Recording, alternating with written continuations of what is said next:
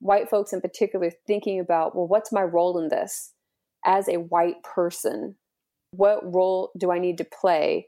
And I gotta say, a lot of that's going to be really awkward. And we're already seeing that awkwardness and some of the clumsiness. I fully expect that actually, because whiteness is normative and people who are white are not used to thinking of themselves that way. And so to think about themselves acting politically as white people, it feels uncharted territory for a lot of folks. Hey everyone, it's Jenna.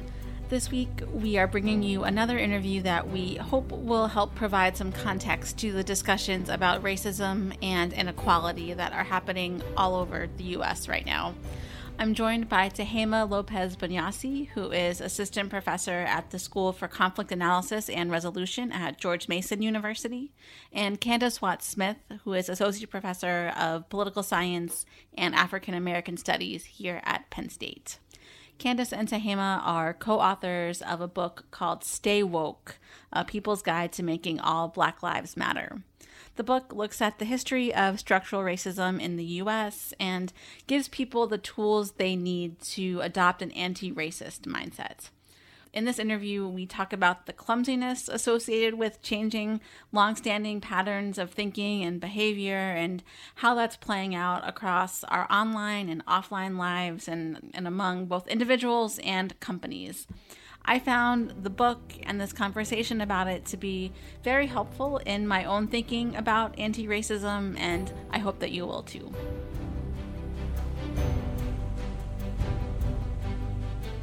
Candis and Tehama, welcome to Democracy Works. Thanks for joining us. Thank you for having us. Thanks, Jenna.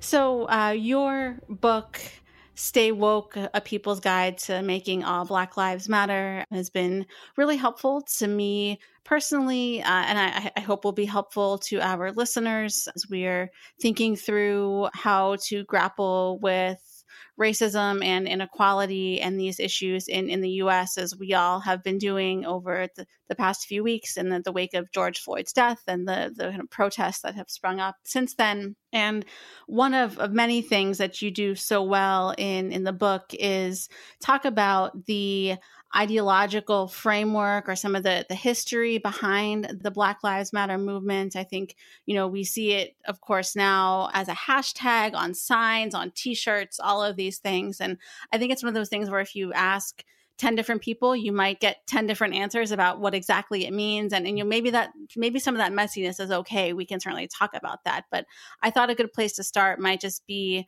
what what really is the the ideological foundation of the Black Lives Matter movement? Sure. I think it's really important for us to keep in mind that even though we associate Black Lives Matter, even in this moment with police violence and brutality, that the kind of origins of Black Lives Matter started around the murder of Trayvon Martin, which was essentially a vigilante killing. And it's not just about that kind of violence, gun violence, or police brutality, but also about all of the ways that Black people in this country face violence. So, violence in schools, even if it's kind of curriculum and being left out, violence in health. So, we can kind of link to COVID, even though we're not thinking about COVID centrally in residential segregation and so on and so forth. So, the Black Lives Matter movement is an effort to try to get us to think about all of the ways in which Black people are marginalized and to think about how there are different groups of Black folks who are on the margins of the margin. So, LGBT and queer Black folks and immigrant Black folks and formerly and currently incarcerated Black folks. So, I guess to say the ideological kind of maybe umbrella of Black Lives Matter is for us to think about all of the ways in which Black folks suffer different kinds of oppression and to think about how we can address these issues. Right. As you said, it is the very big umbrella, lots of, of different pieces uh, within it. And, you know, I think with that does come some of that messiness about, okay, which of these issues are we, we going to, to tackle first? Obviously, police have come to the forefront right now. But Tehama, what do you make of this kind of of messiness? Is it okay that this this movement can mean different things to, to different people, or you know, how do we try to find some cohesion amid all of these different pieces? That's a good question. It's always a challenge when we're talking about movements. Period. Movements mean there. A lot of them are in the the eye of the beholder, where the center should be, and Black Lives Matter states this well as an organization is being unapologetically Black centered. And that has kept the narrative and the focus very much on Black lives, even as the organization, even as the movement has been concerned with the precarity of lives that are not Black, but are, you know, intertwined and affected by systemic racism, homophobia, sexism, and the other systems of hierarchy that oppress Black people. So I think that some of the takeaways, the ways that this movement feels different to me in some regards, is that I feel like it's really taking away a lot of lessons from decades worth of activism and scholarship that has pushed us to be more radically inclusive. So I feel like I'm continually impressed by how intersectionality the theory of intersectionality has been incorporated on the ground. So to think about the particularities that this movement started with three black queer women and through that lens have articulated what precarity looks like and where the systems of oppression are and how they affect lives this is how the movement has been in a way founded and flourished and it can be very challenging to appreciate and start to use that lens of intersectionality. I'm not saying that it's easy for most people, and sometimes it's challenging still for me because there's all kinds of blind spots that when you're just focusing on one identity marker, we can forget other ways that we are impacted. But what this movement is great at is calling upon us to do better and to be more thoughtful and so I feel like that's one of our anchors here that we need to focus on is that multiplicity of precarity because there is a multiplicity of hierarchies that are shaping lives in this country and, and throughout the world. I think another way that I was having a conversation with my neighbors across the street who just said, I don't understand what people want. It seems like there's just kind of all of the messages. Can there just be a national leader? And so back to your question, Jenna, also about the messiness. I think another part of the messiness is because Black Lives Matter recognizes the specificity of challenges at the local level. Mm-hmm. And so while people are really looking for and hoping for a national leader to emerge, even the question of policing doesn't have necessarily a national answer because policing is within the realm of the state. Just like education is in the realm of the state healthcare we can see is very much in the realm of the state or you know there are state and federal relationships but it's also messy because every community has its own set of problems and the people who live in those communities probably have better ideas about how to deal with those problems than any national one size fits all policy could ever do Mm-hmm. Right. And you make that point in the book as well about how we can kind of use the principles of federalism to our advantage here, right? Just, just as you were saying that these changes can start at the community level, the city level, the town level, you know, whatever that looks like in your area, where it might be easier to affect change than something nationally where we tend to associate it more with gridlock and just being more difficult to, to move the needle on something. Mm-hmm. mm-hmm.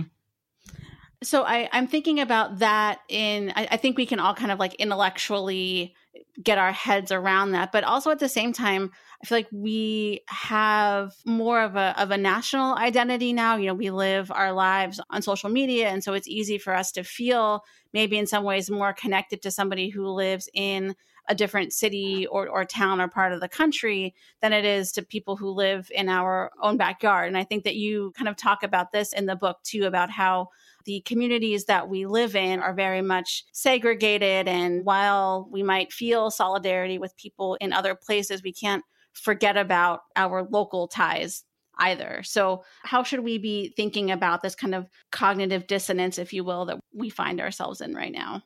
We can think about them in a way as tools. I think that might be helpful. In movement building, we need to think about the different stages that we play on and the actors who we play with.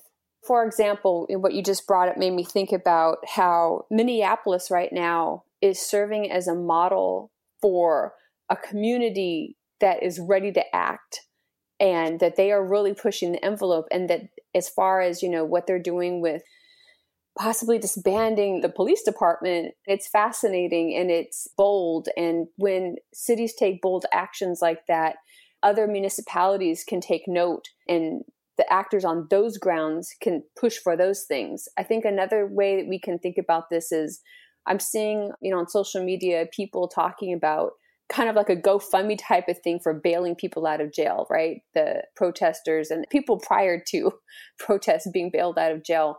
And so, where some GoFundMe's are getting everybody out, now they're directing people to other localities that hadn't gotten as much attention and say, hey, if you're willing to donate, you should think about going over there. So, that's one way that we can help support our partners in other places and also bring attention to our local needs and also think about how like the kind of challenges that we have in our own homes and our own hometowns and cities right so to switch gears a little bit here you have an entire chapter uh, in the book basically dedicated to definitions and words that are thrown around i think is how you you frame them and there were just a couple that i wanted to highlight that i thought were particularly relevant to what we're experiencing now candis you talk about the difference between racism and white supremacy, which I think is a very important distinction. I think some people think about racism, you think, oh, well, if I'm not overtly mean to someone who is a different race than I am, then I'm I'm not racist. But there's still a whole lot of other power structures and things that have been in place that we might be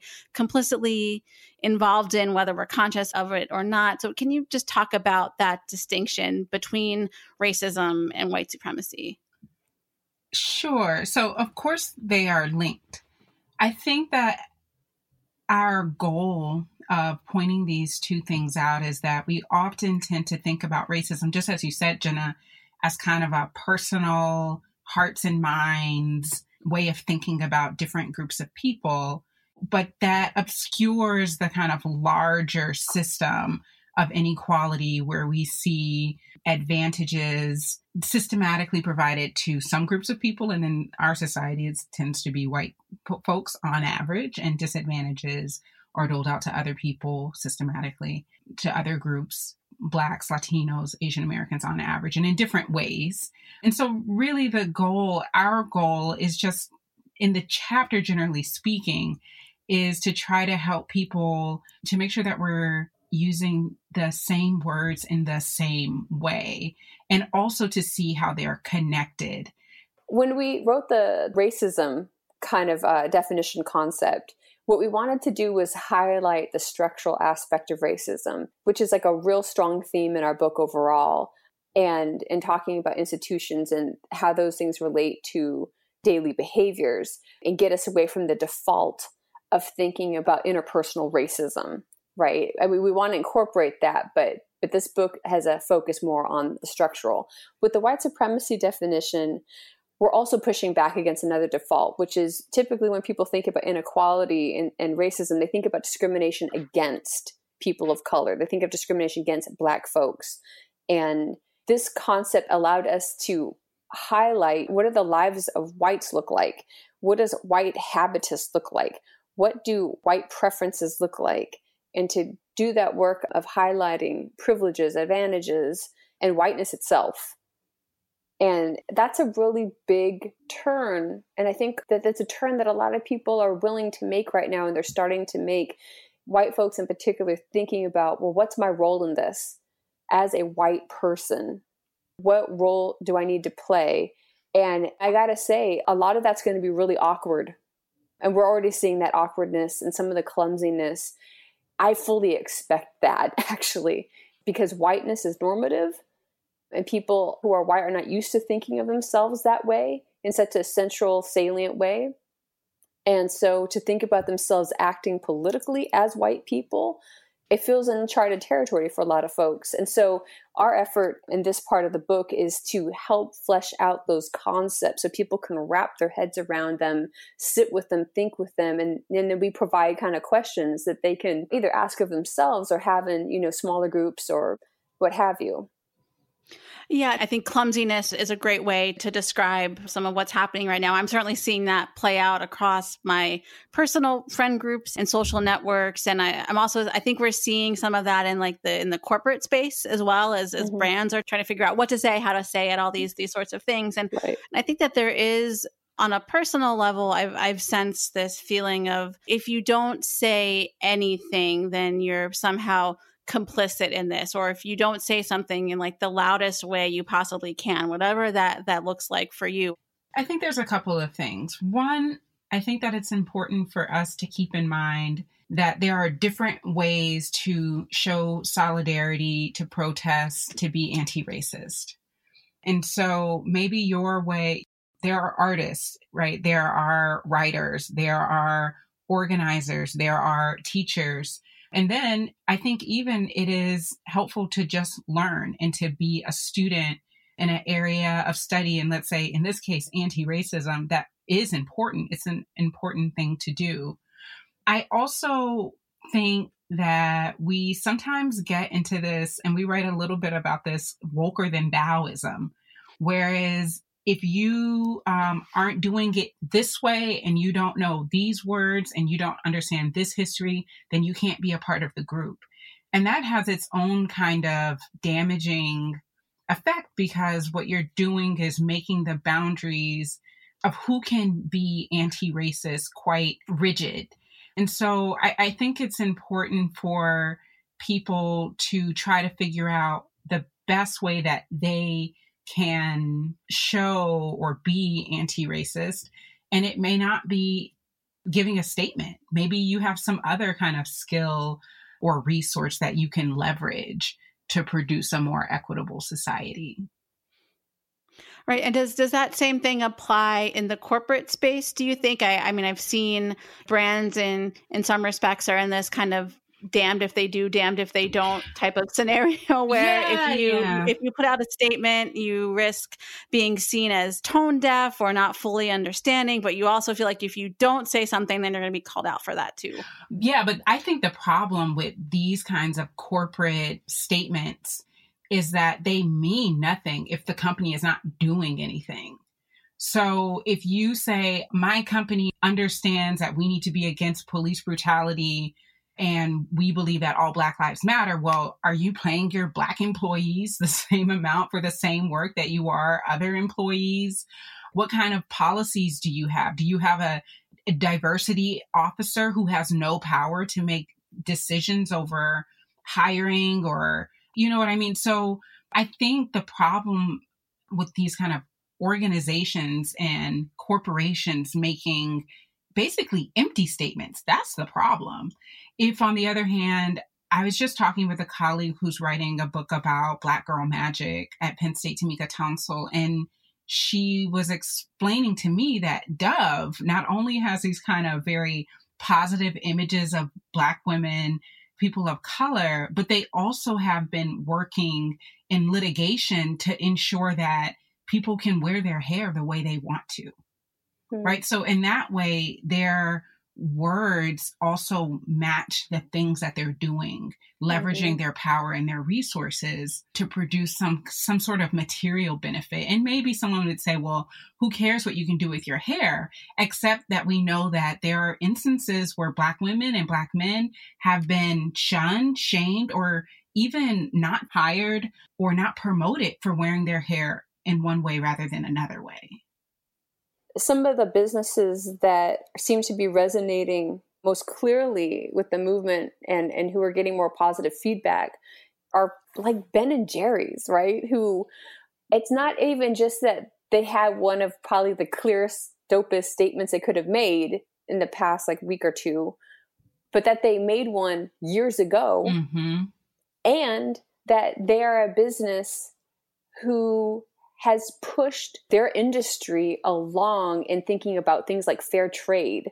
And they're still working in a capitalist framework, but they're trying to broaden what it means to have an equitable type of business. And it's those type of efforts that resonate with what we need to have a healthier society, what we need to have a healthier world. And so I don't know back and forward what their business does, but they have been a leader in that way. Yeah, sure. People kind of know that they they've been doing these things for a long time. There's automatically more authenticity, more credibility to whatever they they say publicly. And it might be a strength for both businesses and individuals to say, hey, you know, we don't know a whole lot about this right now, but we're going to start learning. And to take that position because that's people feel like they need to be the authority right now. Mm-hmm. And that's not a helpful place to be when you think that you're the authority. First of all, everyone needs to be sharing some power here. So to even try to take that position is like nefarious to begin with. So, but to say, we know we need to do better and we're going to be taking the steps and then you start to walk the walk people are going to believe that much better than to try to come out and strike a pose you have nothing to show for yourself be a learner you also talk a lot in the in the book about kind of moving from protests to policy diffusion. We need people both in the streets, but also in the courthouse and in, in local government and all of these things. And I'm know, wondering what that looks like here. We talked about Minneapolis a little bit earlier. It seems like there's already some changes starting to happen there. And I'm curious, given how quickly this has grown, how large some of these these demonstrations have become, how and when you think it might start to move into that policy space or when policy might come into play here. I think what's at our advantage here is that there have already been people who have been pushing for policies, you know, mm-hmm. right? Like there's already been some of that groundwork being done and what protesters have been fueling is the urgency and also making mm-hmm. so very plainly that we cannot live like this. We cannot flourish in this type of system. So, given the meetings that I've been in and the people I've talked to of late, we're at a moment of coordination and strengthening coordination for knowing what we're asking for. And right. And I'm really encouraged that I can turn on right now my local hip hop radio station and I can hear the DJs asking their listeners, what policies do we want to see? And people are calling in, right? And they're saying really awesome, imaginative things. And this is part of the process, right? Like in lieu of the town hall, like sometimes people are doing this, especially during a pandemic. And to harness that energy to bring it to the school boards, to bring it to whatever council that you have. This is when that whole federalism piece becomes like really important and realizing where we need to concentrate our efforts to also see this as a moment that while we are calling for police reform, that we need to be thinking about all the other components of our society that are tied into that. What are we calling for with in regards to education? What are we calling for in terms of living wage? All these things that are so connected, right? And given that this is an election year, there is a kind of leverage in an election year that is crucial to take advantage of right now. So for me, it's all about coordination. Pieces are there. And one of the kind of critiques about the Black Lives Matter movement is that, oh, it petered out. And I think that what we're seeing now is that it didn't peter out. It just moved to a different direction, right? It moved to city councils, it moved to town halls, it moved to trying to shape policy and even try to get people elected. I think actually there's already models and that there are role models in various communities that can say, all right, this energy that we have that we're putting on the street today needs to be distributed across time and that we do need to pay attention and stay on top of these processes. So I guess I would just want to give more credit to folks who are leading protests because they often are people who are leading change in policy, that they are leading change in their community when there's not a protest. So I guess I just would say to follow those leaders. I guess the other thing I would say in thinking about, for example, Angela Davis, who writes that she's been working on prison reform for decades. And so if Angela Davis needs decades to make change in prison, then what are the rest of us expecting? Right? That we have to calibrate our time scales and not to be patient, but to be focused on the mm-hmm. kinds of change that you want to make. Yeah. Right so thinking about as as you were just saying the people who have been working behind the scenes in in city councils and and, and all of these things over the past couple of years are there any examples that come to mind of particular individuals or even particular places that have really done a good job at some of these things over the past couple of years that we could think about or maybe look to as a kind of roadmap for how we might go forward from here?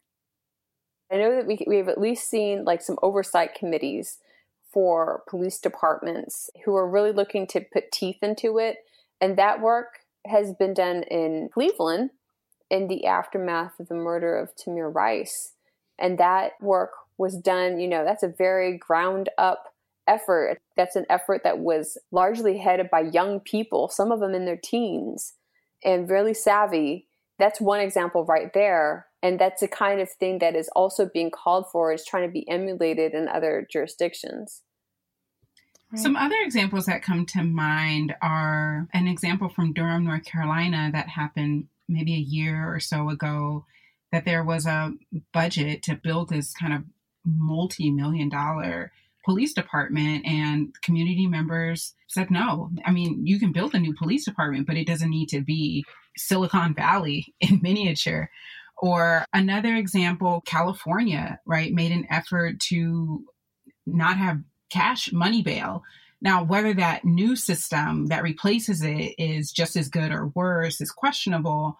But I think that the fact that people are made aware of the issue of money bail, or we can look in Florida, which maybe in the midterm elections had a referendum on voter disenfranchisement, right? And so that was a bottom up policy change but I think that people are the, the conversation has changed for sure since 2014, where these questions are on more people's minds and are more salient than they had been maybe five years ago. So, as we bring things to a close here, you end your book on a hopeful note about all the, the ways that people can take action and, and are starting to take action. I'm wondering if that sense of hope continues now or you know how you're you're feeling about this current moment and where you see things going moving forward so I'll start because between Tehama and me, I think I'm more of the pessimist. I do think that things are going to get better, but I would say this even in this moment, which I think is a really, I can't exactly put my finger on the word that I want to use in this moment where people are really paying attention, where there are kind of, we see more multi ethnic coalition building, and um, people maybe that we didn't think would be paying attention are paying attention. No one can deny that the way that George Floyd was killed was abhorrent. No one can deny that. And so that's bringing attention to these issues in a way that it hadn't before.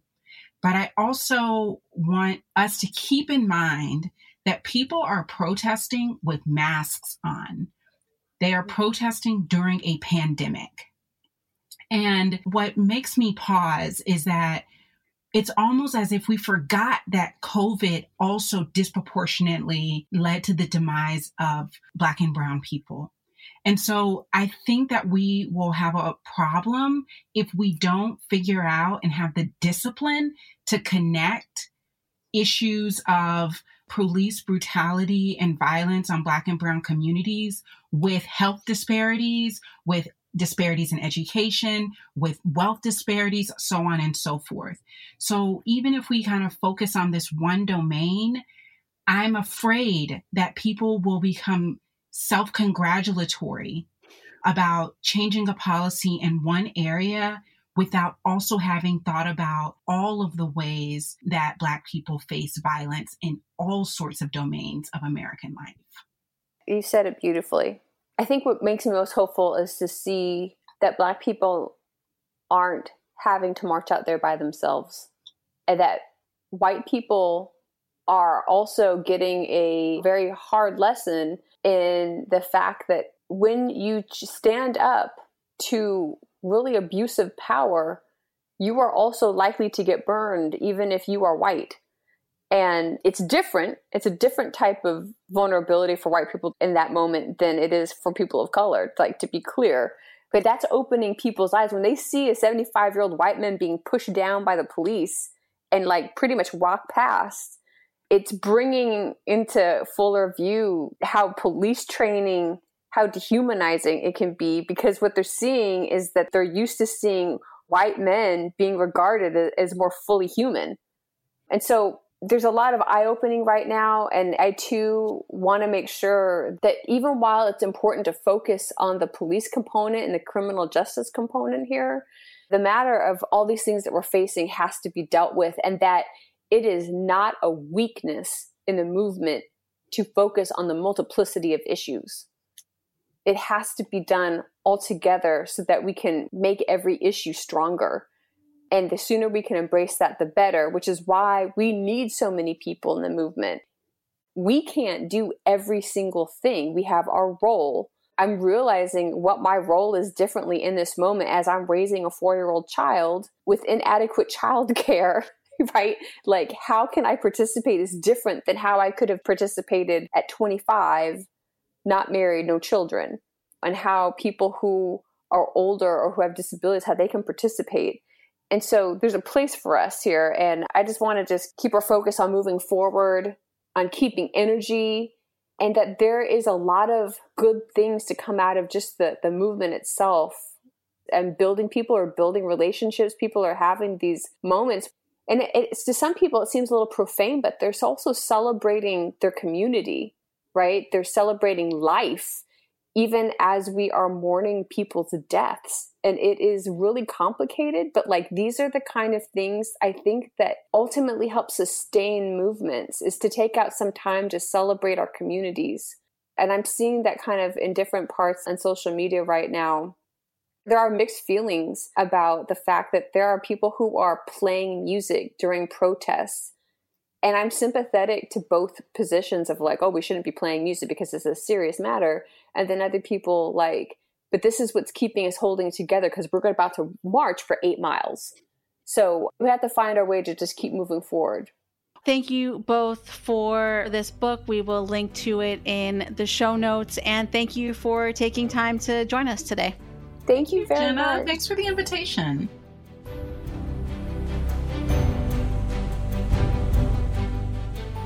Democracy Works is produced by the McCourtney Institute for Democracy at Penn State and WPSU Penn State, Central Pennsylvania's NPR station. Andy Grant is our engineer, and our editors are Mark Stitzer and Chris Kugler. Additional support comes from Ann Danahay, Emily Reddy, Shireen Stanford, Craig Johnson, and the rest of the team at WPSU. For more information on this episode and detailed show notes, visit our website at democracyworkspodcast.com. And if you like what you heard today, please leave us a rating or review in Apple Podcasts or wherever you listen to podcasts. Thanks for listening.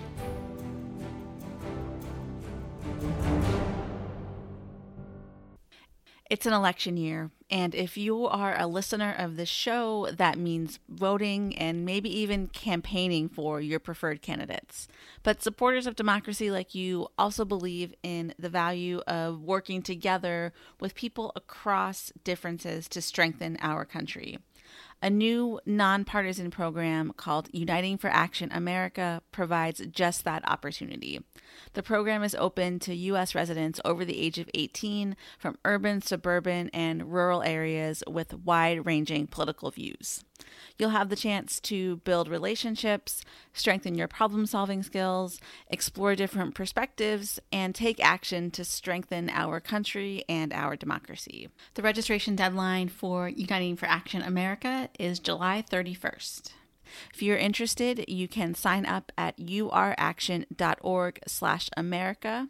Again, that's uraction.org slash America, and the registration deadline is July 31st.